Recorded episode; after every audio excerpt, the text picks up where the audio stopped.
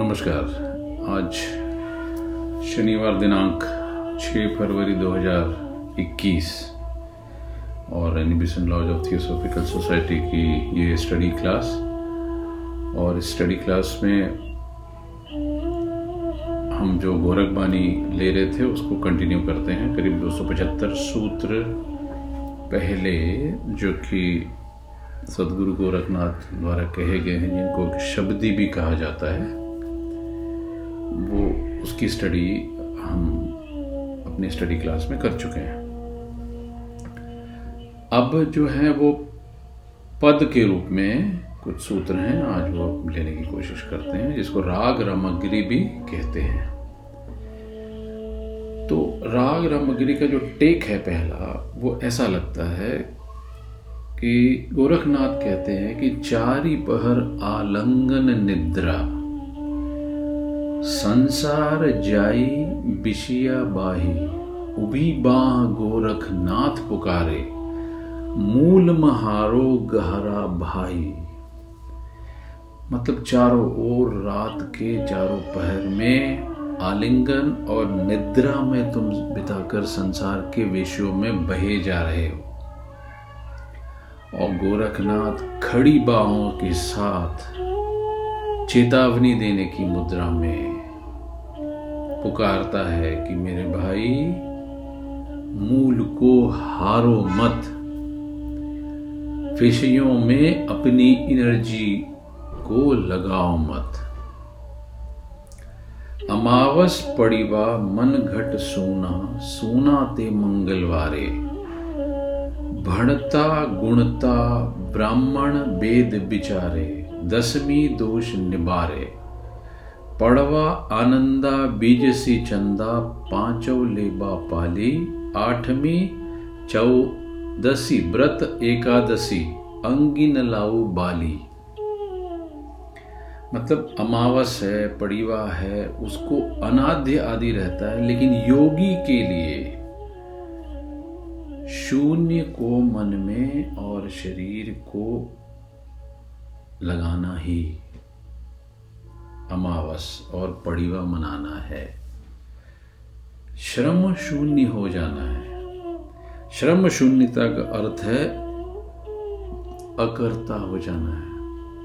और वही एक्चुअल मंगलवार का व्रत है। दशमी को कहने वाले, गुणने वाले ब्राह्मण तो वेद विचार का तत्व का विचार करते हैं, लेकिन योगी के लिए दशमी मनाना मतलब यम, नियम आदि के द्वारा संपूर्ण शरीर के दोषों को दूर करना है। जो प्रतिपदा है, जो फ़र्स्ट तिथि आती है, उसका अनाध्याय जो है श्रम से निरस्त होना ही और परमानंद में, ब्रह्मानंद में मग्न होना ही योगी के लिए उत्तम है। द्वितीय को चंद्र दर्शन करते हैं हम। द्वितीय को चंद्र दर्शन योगी कैसे करता है? पाँचों ज्ञानेन्द्रियों को। उनके शब्द, रस, स्पर्श, गंध आदि समस्त विषयों से उनकी रक्षा करनी है। वो ही योगी का एक्चुअल चंद्र दर्शन है। अष्टमी है, चतुर्दशी है, एकादशी है, इनमें जो नियम व्रत आदि रखते हैं, उन दिनों में योगी को कैसे भी करके अपना शरीर बाला से, स्त्री से स्पर्श नहीं करना है। समी सांझे सोईबा, मझे जागीबा, त्रिसंधि देना पहरा, तीन पहर पर दोई घट जाइबा तिहा छे काल चाहेरा। देखने से तो समी समी यानी समक्ष। देखने से बाहर में तो समी है, समक्ष है, लेकिन तो साँझ को सो जाते हो, लेकिन वो कहते हैं कि भीतर में मंझे जागिबा मतलब भीतर जागते रहो। तो भीतर का जागरण कब आएगा जब देह सोती है, पर तुम भी जागते हो? ये सिर्फ़ ध्यान से ही आता है। ऐसे विभिन्न प्रयोग हैं जिनको कि आप करते करते रात्रि को अगर सोने जाते हैं तो कुछ ही समय में आपके सपने टूटते हैं और आप भीतर पाते हैं कि कोई जागता है। तीन ही पहर पर दो ही घट जाई बात, तिहा छे काल चाहेरा अब जो भीतर जागता है, उसो इस प्रकार की तीनों कालों की संध्या अवस्था में भी पहरा देना चाहिए। रात्रि के जो तीन पहर हैं, उनमें बीत जाने पर भी तीसरे में जो होता है, वो काल दृष्टि होती है। वो उसकी घात होती, उससे भी मतलब फ्रॉम ट्वेल्व टू फोर जो ब्रह्म मुहूर्त तक का टाइम है, उसमें भी अचेत होकर सोने वालों को काल ग्रस्ता है। इसी कारण योगी को ब्रह्म मुहूर्त में जागना आवश्यक है।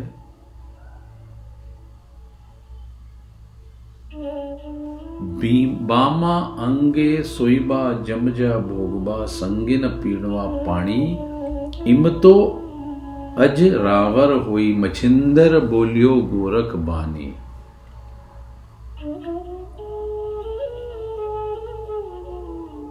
बामा अंगे सोईबा, यानी बाम अंग जो सोता है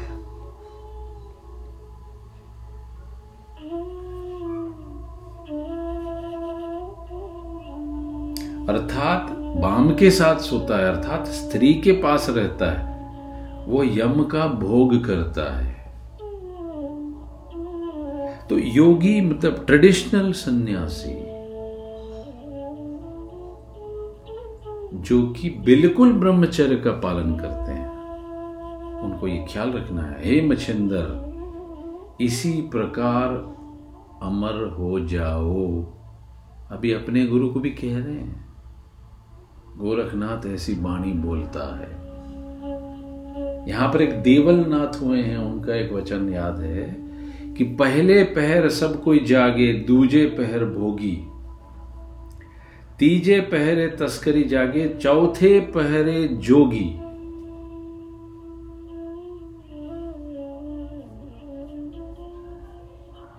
छाटे तजो गुरु, छाटे तजो तजो लोभ, मोह माया।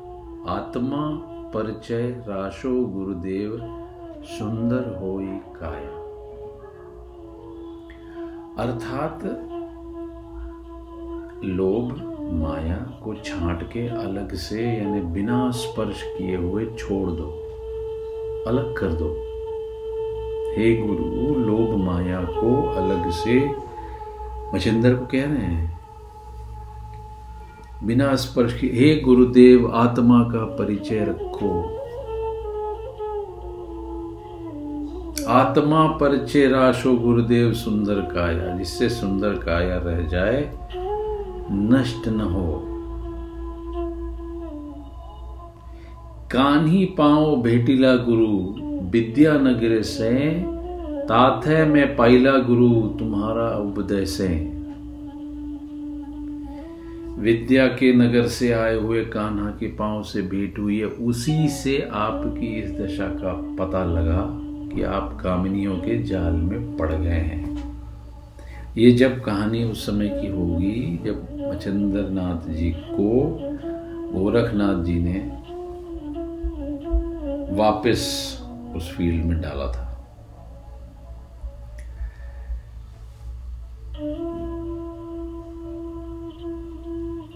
यानी इतने ऊपर जाकर भी थोड़ी सी मिस्टेक और सब कुछ खत्म हो जाता है। फिर से तैयारी।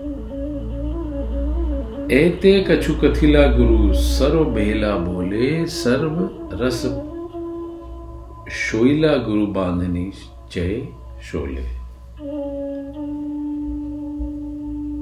गुरु के संबंध में होने के कारण कान्हा की पाव के कहे हुए संदेश के कारण जो भी कहा जाता है, अर्थात आपका जो पतन जो है, वो भ्रम के कारण हुआ है। आपने अमृत रस को बाघनी मीन्स माया, गुरु बाघनी से शोले, कि गोद में खो दिया। सो गोरख कहते हैं कि घुंघरू के बजने के स्वर के साथ ताल मिलाकर नाचते हुए माया के प्रेम में रहने वाले हे गुरु, तुमने अपनी सारी आध्यात्मिक कमाई खो डाली। रसकुश बही गहिला रह गई छोई, भणत मछिंदरनाथ पूता जोग न होई। रसकुश बही गैला रही गैला सार, बदंत गोरखनाथ गुरु जोग अपार। आदि नाथ नाथ मछिंदर नाथ पूता शतपदी बशीले गोरख अवधूता।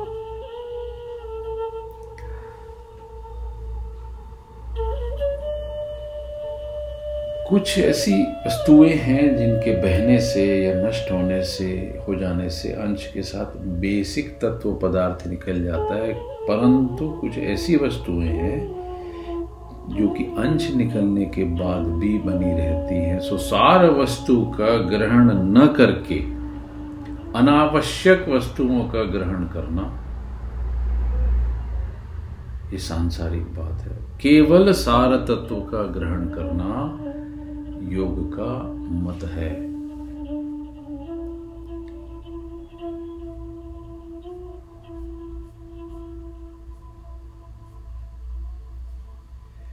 द्वादश शोड़ी, शंडा, नौसत, जीव, जीवना बासा चौदह ब्रह्मांड नौ एकदम है, इम ही जाए निराशा। द्वादश छोड़ी शनंगा नौसत बासठ सूर्य का जो द्वादश का जो दो योग है ना, उसको चंद्रमा जो है, उसके सोलह मतलब नौ और सात से दूर होते हैं, जैसे जीव और ब्रह्म मतलब जो ब्रह्म की मेन एनर्जी है वो यहाँ सूर्य और चंद्रमा से डिनोट की जाती है। चंद्र मतलब अमृत रस मतलब सोम रस मतलब आपके सहस्त्रार के नज़दीक वाला मामला। और सूर्य मतलब कुंडलिनी का पावर जो कि आपको मूलाधार से उठाना है। चौदह ब्रह्मांड है। वो कहते हैं कि चौदह प्रकार के ब्रह्मांडों का एक ही प्राण है और वो प्राण है पर ब्रह्म पवन का नीर ले अंबर धोवे श्वासे उषा से आया। पवन का नीर को लेकर आकाश तत्व तक पहुंचकर उस सूर्य से इस चंद्रमा को धोना है। भणत गोरखनाथ इम होई निरंतर बीजे बटक समाया। बीज बटक मतलब बीज में बटका विष जैसे समाया हुआ है, ठीक वैसे ही निरंतर साधना में लगने से एक दिन वह बटका वृक्ष पकड़ में आ जाएगा। बोलिया गोरख घर जोई, ये तत बूझे बिरला कोई मेरे ज्ञानी। जोज्ये जोज्ये जहुबा, बन जोज्येत राश्योतरियाली आसन इंद्री जेणे आप, बसिराण्या तेणे पाया सर्व निरंतर मेरे ज्ञानी। मन माहे तेणे तन तारिया, मन बिस वासे मिलना। मैं मैं मन कुंभ कलश रस बनिया, तेने मनवे अलख लगाया मेरे ज्ञानी। मेरे ज्ञानी मतलब जिनको वो कॉल कर रहे हैं, उनको ज्ञानी के रूप में कह रहे हैं। वो ये कहते हैं कि परंतु भाई जिसने एक पुरुष को हृदय में पधार लिया, जिसने एक परमात्मा की परख कर ली पहचान प्राप्त कर ली। वही पुरुष से, के मेल से पुरुष का रस, यानी ब्रह्म के आनंद की रक्षा होगी। और इस प्रकार पुरुष के द्वारा अपने ब्रह्मत्व की उत्पत्ति, यानी कि ब्रह्म की अनुभूति हो जाती है। जहाँ पर सूर्य एवं चंद्रमा डिगे बिना ब्रह्म ज्योति रूप में प्रकाशित होता है वहाँ पर आसन लगाने से सहज ही आनंद प्राप्त हो जाता है।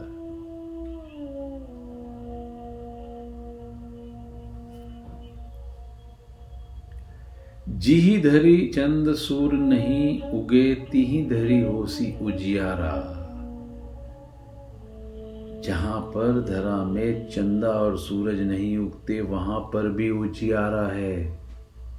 तिहा जे आसन पूरा तो सहज को भरो पियाला मेरे ज्ञाने अगर तुम ऐसा पहुँच जाते हो तब सहज ही अमृत का प्याला पियोगे मेरे ज्ञानी मन माहिला हीरा विधा सो सो दिने लीणा सो शाशा सो पीवणा मचिंद प्रसादे जति गोरख बोलिया बिमल रस जोई जाने में मिलना मेरे ज्ञानी जो मन में विधा हुआ हीरा है। मतलब अगर आत्मज्ञान पकड़ में आ गया, पहुँच में आ गया तो वही एकमात्र खोजी का प्राप्य है। वही उसका खाना पीना है, वही उसका जीना मरना है। क्योंकि उस हीरे का दर्शन करके निर्मल, सहज आनंद की अनुभूति होती है। जो गोरख, जोगी, तोला, तोले, भिड़ी भिड़ी, बाघिले, रतन, अमोले। आछे आछे बिदन, पड़ीबा, कंद, लाल, तोला, मोला जाए जे ऐसे शे बंद जैसी मन उपजे, तैसे कर्म करे। काम क्रोध, लोभ, लय, संसार, सुना मरे। सो गोरख, जोगी, बड़ी परख से धीरे धीरे तोल तोल कर वाणिज्य करता है। भिड़ भिड़ कर अग्रसर होकर, वह अमूल्य जो पाया हुआ रत्न है, उसकी कांट बांधता है। अगर बिंदु है या बिंदु अक्षय है, अस्थि से सिद्ध हो जाता है, और अगर वो सिद्ध हो जाता है तो शरीर यानी कंध नष्ट नहीं होता।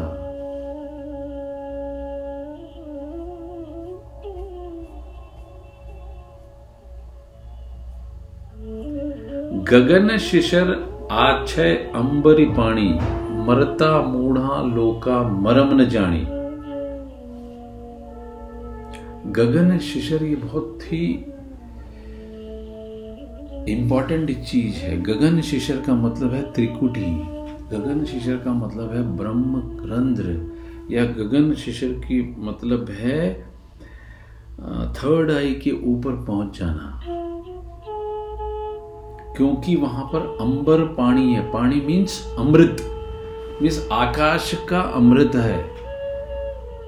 मरता मूढ़ा। मूढ़ा मीन्स मूर्ख। लोका मरम न जानी। पूर्णिम महिला चंदा जिम नारी संग रहना, ज्ञान रतन हरि लोह पराणा आदिनाथ नाती मछिंदर नाथ पूता।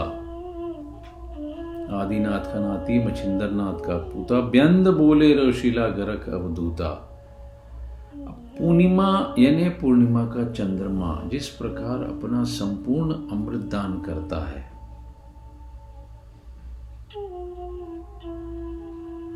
अब पूर्णिमा का चंद्रमा समझना है तो योग युक्ति के बिना नहीं समझा जा सकता है। अब अगर योग युक्ति के बिना होते हो आप, उस पूर्णिमा के चंद्र का सारा अमृत दान मूलाधार में स्थित सूरज के द्वारा सोख लिया जाएगा। परिणाम यह होगा कि वह चंद्रमा ग्रेजुअली क्षीण होता जाता है।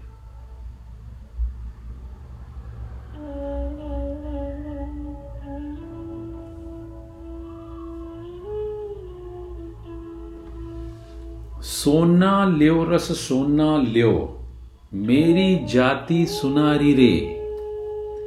धमणी धमी रस जामिणा जाम्या, तब गगन महारस मिलिया रे। वो कह रहे हैं, मैं जाति का सुनार हूँ। मुझसे अमृत रूपी, आत्मानंद रूपी, अमृत का सोना ले लो। धमणी धमी, धमणी मतलब धौकनी धौकनी मतलब क्रिया, श्वास की क्रिया, उससे धोकनी युक्त धोक देकर, अजपा जाप को सिद्ध करो। तब जामनी जमाया, तब दही जमेगी। तब रस जमेगा। अजपा जाप के द्वारा ही चंचल मन स्थिर हो सकता है।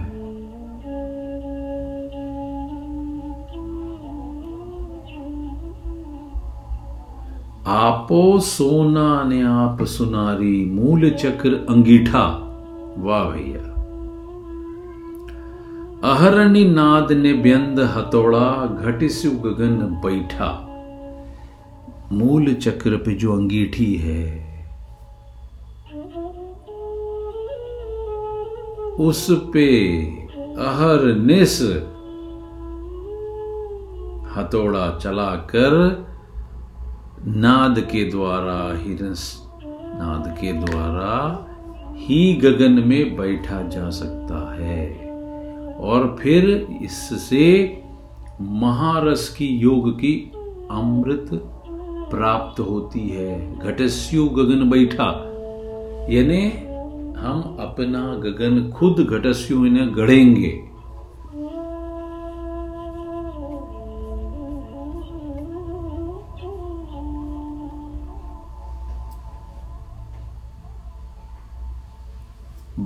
बाप न हो तो तींया बैठन रे मात बाल कुंवारी जी। पीबने पोड़ियो माजो पालने तिहा हूँ हज हिंडोलन हारी जी। ब्रह्मा विष्णु ने आदि महेश्वर, मैं तीन्यों में जाया। इन तिहुई नी मैं घर घरनी द्वैकर मोरी माया जी। गंगा जमुन मोरी शाट लड़ी रे हंसा गवन तुलाई जी धरणी पथरनो ने मैं आब पछेणो तो भी सौणी न माई जी शाण तणी माझो जन्म बती दो चावल संबिन सारी जी मछिंदर प्रसादे जति गोरख बोलियो ये तत जो बिचारी जी वो कहते हैं, हे विज्ञ हे विज्ञ ज्योतिषी, देखो, विचारो कि पहले पुरुष हुआ कि स्त्री? अब इससे डिफ्रेंशिएट नहीं कर लेना कि ये पुरुष और स्त्री मतलब मेल एंड फीमेल की बात कर रहे हैं। पुरुष मतलब परमेश्वर, स्त्री मतलब प्रकृति या माया। सो ब्रह्म ने, बाबा ने, जहाँ न वायु है, न बादल है, वहाँ पर बिना खंभों का मंडप रचा है। पीवने पोड़ियो, माझो, पालने, तिहा मुझे हिंडोलन, हारी जी। वहाँ उत्पत्ति करने वाली वही है। माया ही है, जहाँ बाप नहीं था तब भी वह बैठी। यह माया बाल कुंवारी है। इसने अपने स्वामी को पालने में पौड़ाया है और वहाँ हिडोला झुलाने वाली हुई है। अर्थात अपने ही पति का लालन पालन किया। गजब बात है ना, शक्ति की पावर को समझा रहे हैं। ब्रह्मा, विष्णु, आदि, महेश्वर तीनों। माया कहती है कि मेरे द्वारा ही पैदा किए हुए हैं। ब्रह्मा, विष्णु, आदि, महेश्वर, ये तीनों में जाया। इन तिहुआ नी मैं घर घरणी, द्वेकर मोरी माया जी।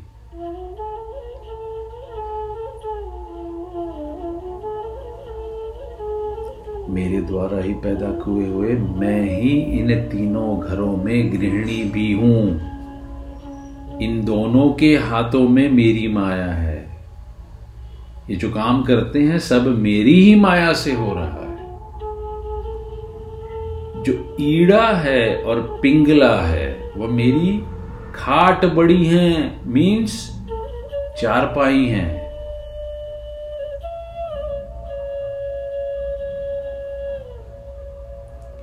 और जीव है या प्राण है, ये मेरी तुलाई है।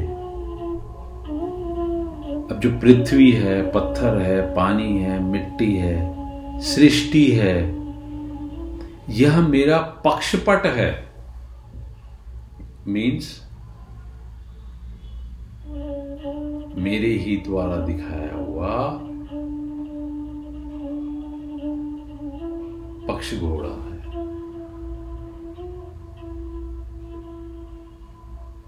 मेरे लिए बिछाने की जो चादर है, वह पूरी नहीं है। खांड तड़ी, एक खांड, शांड तड़ी, माझव जन्मबती दो, चावल सांबिन सारी जी। जो वो ओखली होते हैं ना, उसको शांड तड़ी कहते हैं। उसमें जब चावल को कूटते हुए वो कह रहे हैं कि जन्म भी बीत गया, परंतु फिर भी चावल पूरा जो है, वह कूटा नहीं जा सकता। अर्थात कर्म के बंधनों में बंधा हुआ मनुष्य दुखों से छुटकारा पा नहीं सकता।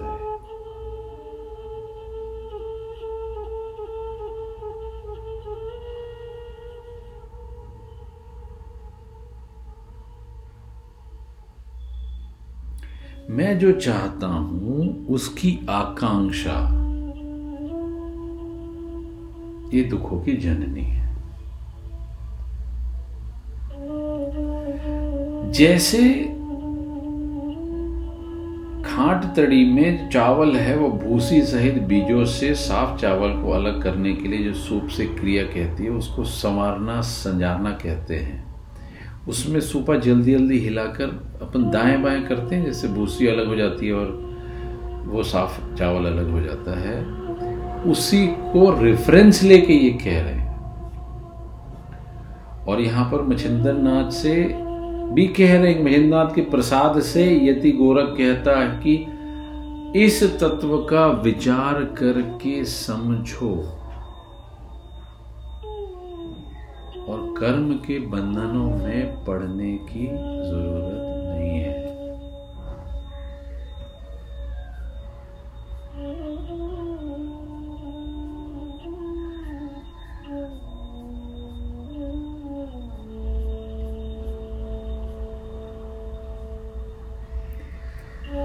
चालियो रे पांचो भैला तीने बन जाइला। जहाँ दुख सुख नाव न जानिए, शेती करो वे मेह बिन सूखे बनिज करो तो पौंची टूटे। अस्त्री करो तो भर भंग हैला, मित्र करो तो बिजहर हैला। जुबटे शैलो तो बैड़ो हारो, चोरी करो तो प्यडंडो मारो। चैलो रे पाँचों भाईला मतलब हे पाँचों भाइयों यानी हे पांचो इंद्रियों, चलो उस बन को जाए, तेणे बन जाइला जहाँ सुख दुख का कोई नाम नहीं है।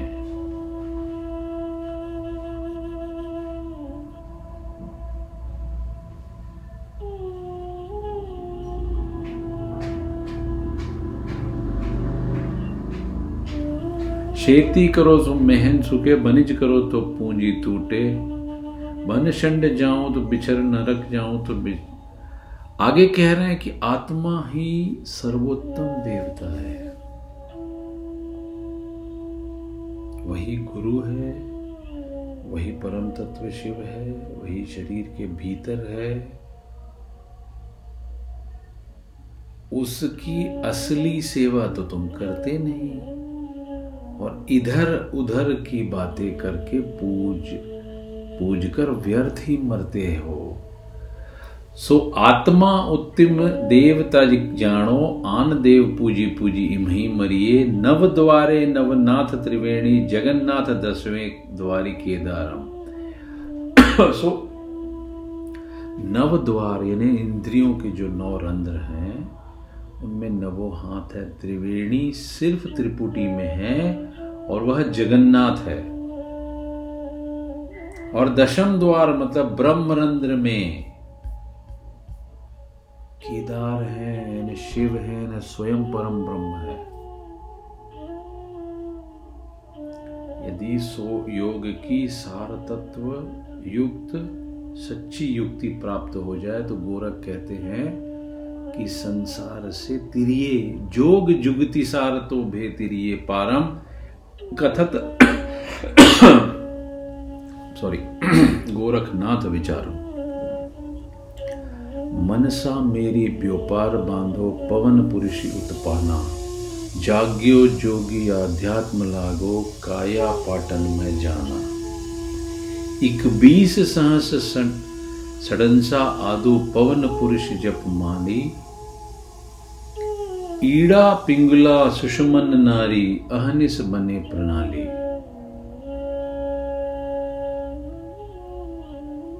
सो so, हे मेरी मनसा तुम अपना व्यापार बांधो मनसा मेरी व्यापारो बांधो। सो so, मेरा व्यापार क्या हो? पवन पुरुष उत्पन्ना यानी कि कैसे प्राण पुरुष उत्पन्न हो जाए?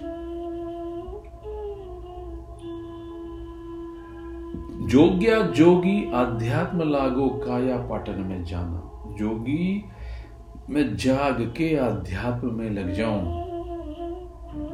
आत्मा संबंधी प्रयत्न में लग जाऊँ। और इस शरीर रूपी पुरा में, पुर में, नगर में प्रवेश करो। पवन पुरुष इकबीस असंग सणसा आदो पवन पुरुष जपमाली। पवन पुरुष अर्थात बाहर और भीतर आती जाती सांस ही जप की माला हो जाए। जो प्रतिदिन इकबीस सहनस मतलब इक्कीस हज़ार छह सौ बार जप करती है। ईड़ा, पिंगला और सुषुम्ना।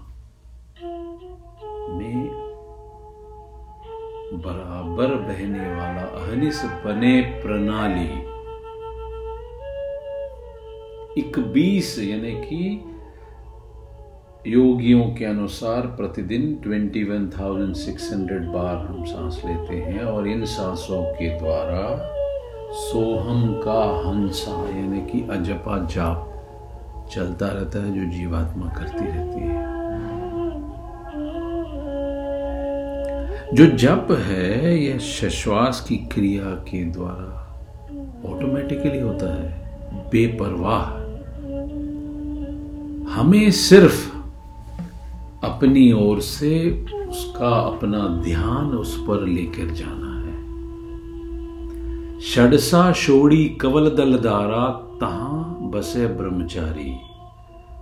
हंस पवन जे फूलन पैठा, नौ से नदी पनिहारी। संडसा मतलब षट दल कमल यानी कि स्वादिष्ठान चक्र। शोड़ी कवल दल मतलब विशुद्धि चक्र। षडसा से लेकर विशुद्धि तक धारा है। तहां बसे ब्रह्मचारी, उसके बाद ब्रह्मचर्य है। हंस पवन ज फूलन पैठा, नौ से नदी पनिहारी।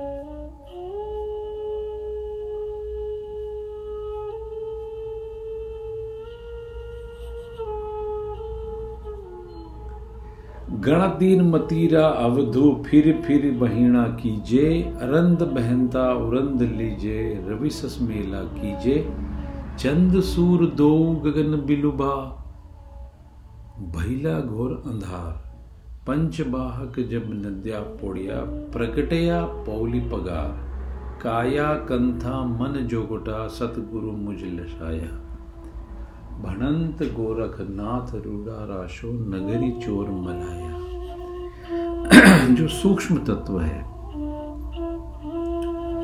उसकी धारा से छूटकर स्थूल जगत का निर्माण हुआ है। अब जो स्वादिष्ठान है और जो विशुद्धि है, विशुद्धि से नीचे सारा का सारा उसी धारा में बने हुए हैं। इसी धारा में या कहें कि इन चक्रों में आत्मा का या ब्रह्मचारी का निवास है। नौ सौ नदियाँ बीच में ज़िक्र आया था। यानी कि पूरा का पूरा हमारे भीतर होने वाला नाड़ियों का जाल। पनिहारिन होकर पुष्टि करता है। प्राण धारा से जीवात्मा को हंस सींचती है, जिससे हमारी आत्मा रूपी जो बेल है ना, वो पुष्पित होती है और जो चंद्र नाड़ी है, यानी ईड़ा है, उसके कूल तरबूज, यानी शीतल दायक ज्ञान हमको प्राप्त होते हैं। और जिसका फिर फिर हमें व्यापार या वाणिज्य करना चाहिए। जो नीचे बहने वाली अमृत की धारा है, उसको जनाब ऊपर ले जाइए, उसको ब्रह्मांड में चढ़ाइए। अरदा बहनता उर्धे लीजिए, रविशस मेला कीजिए। और ब्रह्मांड में चढ़ाकर चंद्र नाड़ी और सूर्य नाड़ी का मेल कर दीजिए। वेरी हाई इनिशिएशन इन क्रिया योग ब्रह्म रंध्र में इन दोनों के लेप हो जाने से अर्थात सुषुम्ना में प्रस्थापित होने से बाहर के अर्थों में घोर अंधकार हो जाता है। लेकिन पंचबाहक जब निद्या, पोड़िया, प्रगटा, पोली, पगारम, लेकिन जो पाँचों हमारे सैनिक हैं, जो पाँचों हमारी इंद्रियाँ हैं, वह तो रात आई जानकर सो जाती हैं, लेकिन प्रगटा पोली पगारम काया कंथामन जोगटो सदगुरु मुकुल गैन लेकिन सिंह द्वार प्रकट होता है और अंदर जाने का मार्ग दिखाई पड़ता है। और यही मार्ग आध्यात्मिक जीवन के प्रवेश का मार्ग है।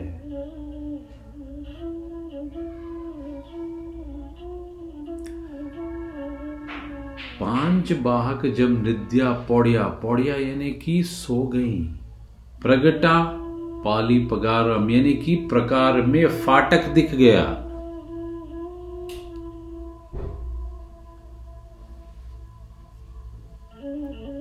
मन जोगी है और काया उसकी गुदड़ी। काया कंथा मन जोगोटा। सतगुरु मुझे लगाया। ऐसा रहस्य गोरख कहते हैं, मुझे सदगुरु ने बताया। गोरख कहते हैं कि इस रहस्य को सुरक्षित रखो। क्यों? भड़ंत गोरखनाथ रूड़ा राशो नगरी चोर मलाया, क्योंकि नगर में चोर छूटे हुए हैं। सो अपनी एक्सपीरियंसेस को शेयर मत करो। क्योंकि जिनको मालूम नहीं है, वो आपकी इस रहस्य के अनुभव से आपके ही कार्य में बाधा डालने वाले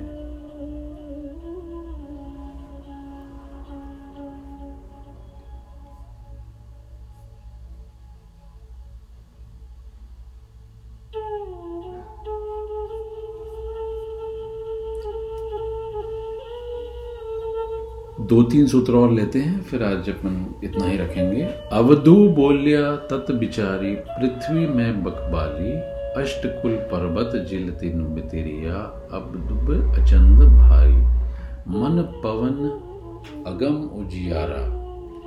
रवि शशि तार गया ही तीन राज त्रिविध कुल नाही, चार जुग सिर बाही। पंच सहस में षट अपूठा, सप्त दीप अष्ट नारी नवशंड पृथ्वी इकबिस माही, एकादश इकतारी। जो अवधूत है, उसने विचार कर तत्व कहा, जो पृथ्वी में बकवास समझा जाता है, लेकिन तत्व का विचार हमेशा आसानी से सही लोगों को पकड़ में नहीं आता है। और वो तत्व कथन ये कहता है कि पूर्णिमा और अमावस को मिलाकर जो सोलह तिथियों के बहाने योग वर्णित है, वह अचंभे की बात है कि उसको करने से अष्टकुल पर्वत बिना जल के ही तैर गए। अष्टकुल पर्वत मतलब स्थूल काया।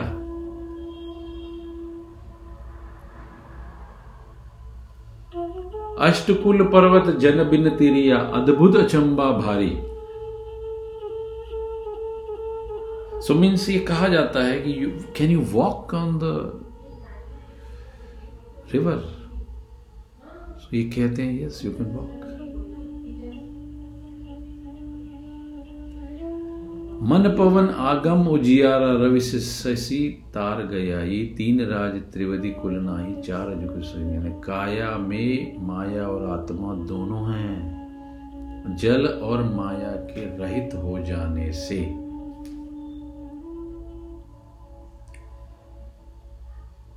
वायु प्रधान हो जाने से, व्यक्ति के तरने में कोई संदेह नहीं रह जाता है।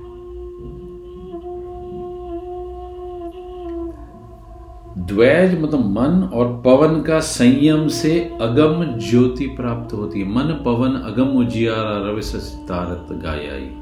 इसमें कोई संदेह नहीं है। जिसके समक्ष सूर्य, चारे, चंद्र विगत हो जाते हैं, छिप जाते हैं। तीनों गुणों के परिवार का राज्य नहीं रह जाता। तीन ही राज्य त्रिवती कुल नहीं चार जुग, सीधी बाही।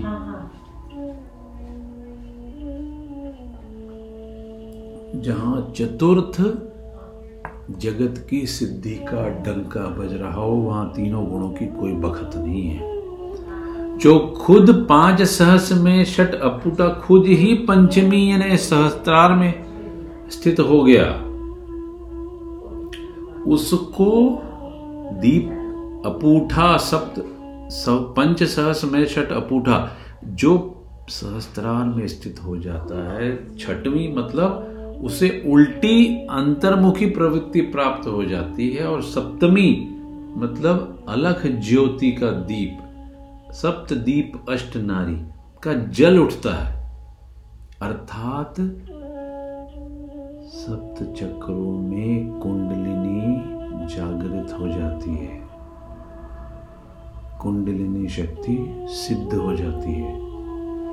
नवशंड पृथ्वी इक्कीस माही यानी नौमी मतलब नौ खंड पृथ्वी और इक्कीस जो ब्रह्मांड है, वो काया के भीतर हैं।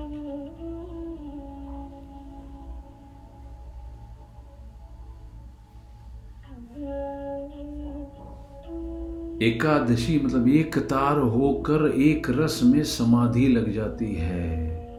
ईला पिंगड़ा का त्रिकुटी में सुषुम्ना में मेल हो जाना। षोडश दल कमल का विशुद्धि में सिद्ध हो जाना। से योगों को, योगियों को पूरे के पूरे वह बत्तीस लक्षण प्राप्त होते हैं, जिससे जरा और मरण और भव व्यति नष्ट हो जाती है। सो उन्मनी समाधि के द्वारा निरंजन रूप में दसवें द्वार में वायु पाकर उलटकर उस शब्द में समा जाते हैं, जिससे वे उत्पन्न हुए। द्वादश त्रिकुटीय पंगीला चौदस चित मिलाई षोड़श दल कमलबती सो जुरा मरण मुँह गमाई दसवें द्वास निरंजन उन मन बासा सबदे उलटी समाना। भणत गोरखनाथ मछिंदर नाथ पूता विचल धाई। ओम नव शिवाई बाबू, ओम नमो शिवाई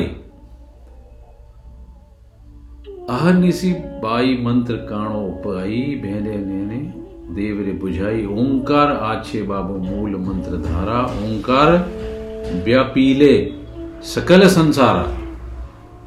ओंकार नाभि हृदय देव गुरु सोई। ओंकार साधे बिना सिद्धि नहीं हुई।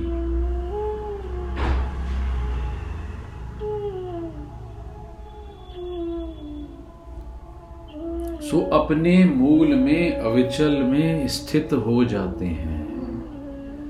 शिव को नमस्कार है, रात दिन प्राण वायु के चलने के कारण, सोहम के द्वारा, सांस के द्वारा वायु मंत्र को उत्पन्न कर दिया इस मंत्र के भिन्न अक्षरों को जो हमें समझा गया।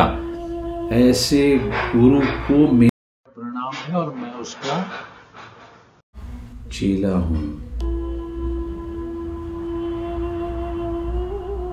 उसी पवन मंत्र का मूल ओंकार है। उसी से सारी सृष्टि की धारा छूटी है।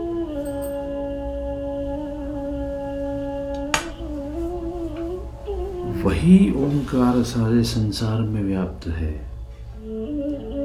वही ओंकार नाभि में स्वादिष्ठान में, हृदय में, अनाहत में, षोडश में, द्वादश कमल में निवास करता है। वही देवता है, वही गुरु है। ओंकार को साधे बिना सिद्धि नहीं होती। मूल ओंकार के अभिव्यक्त रूप में ब्रह्मा, विष्णु, महादेव लीन हैं। सहेज कर अच्छे से इसकी रक्षा करना। उस नाद को धर धर कर संभालना, क्योंकि नाद ही सबका घर है।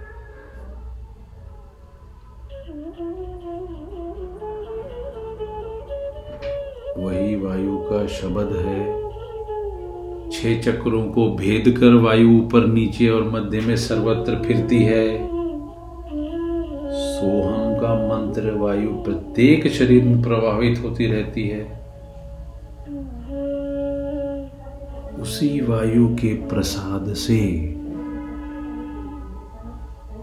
हमें गुरु सुख यानी भिक्षा यानी प्रसाद के रूप में जो मिलता है उसे ब्रह्मरंध्र कहते हैं। आज इतना ही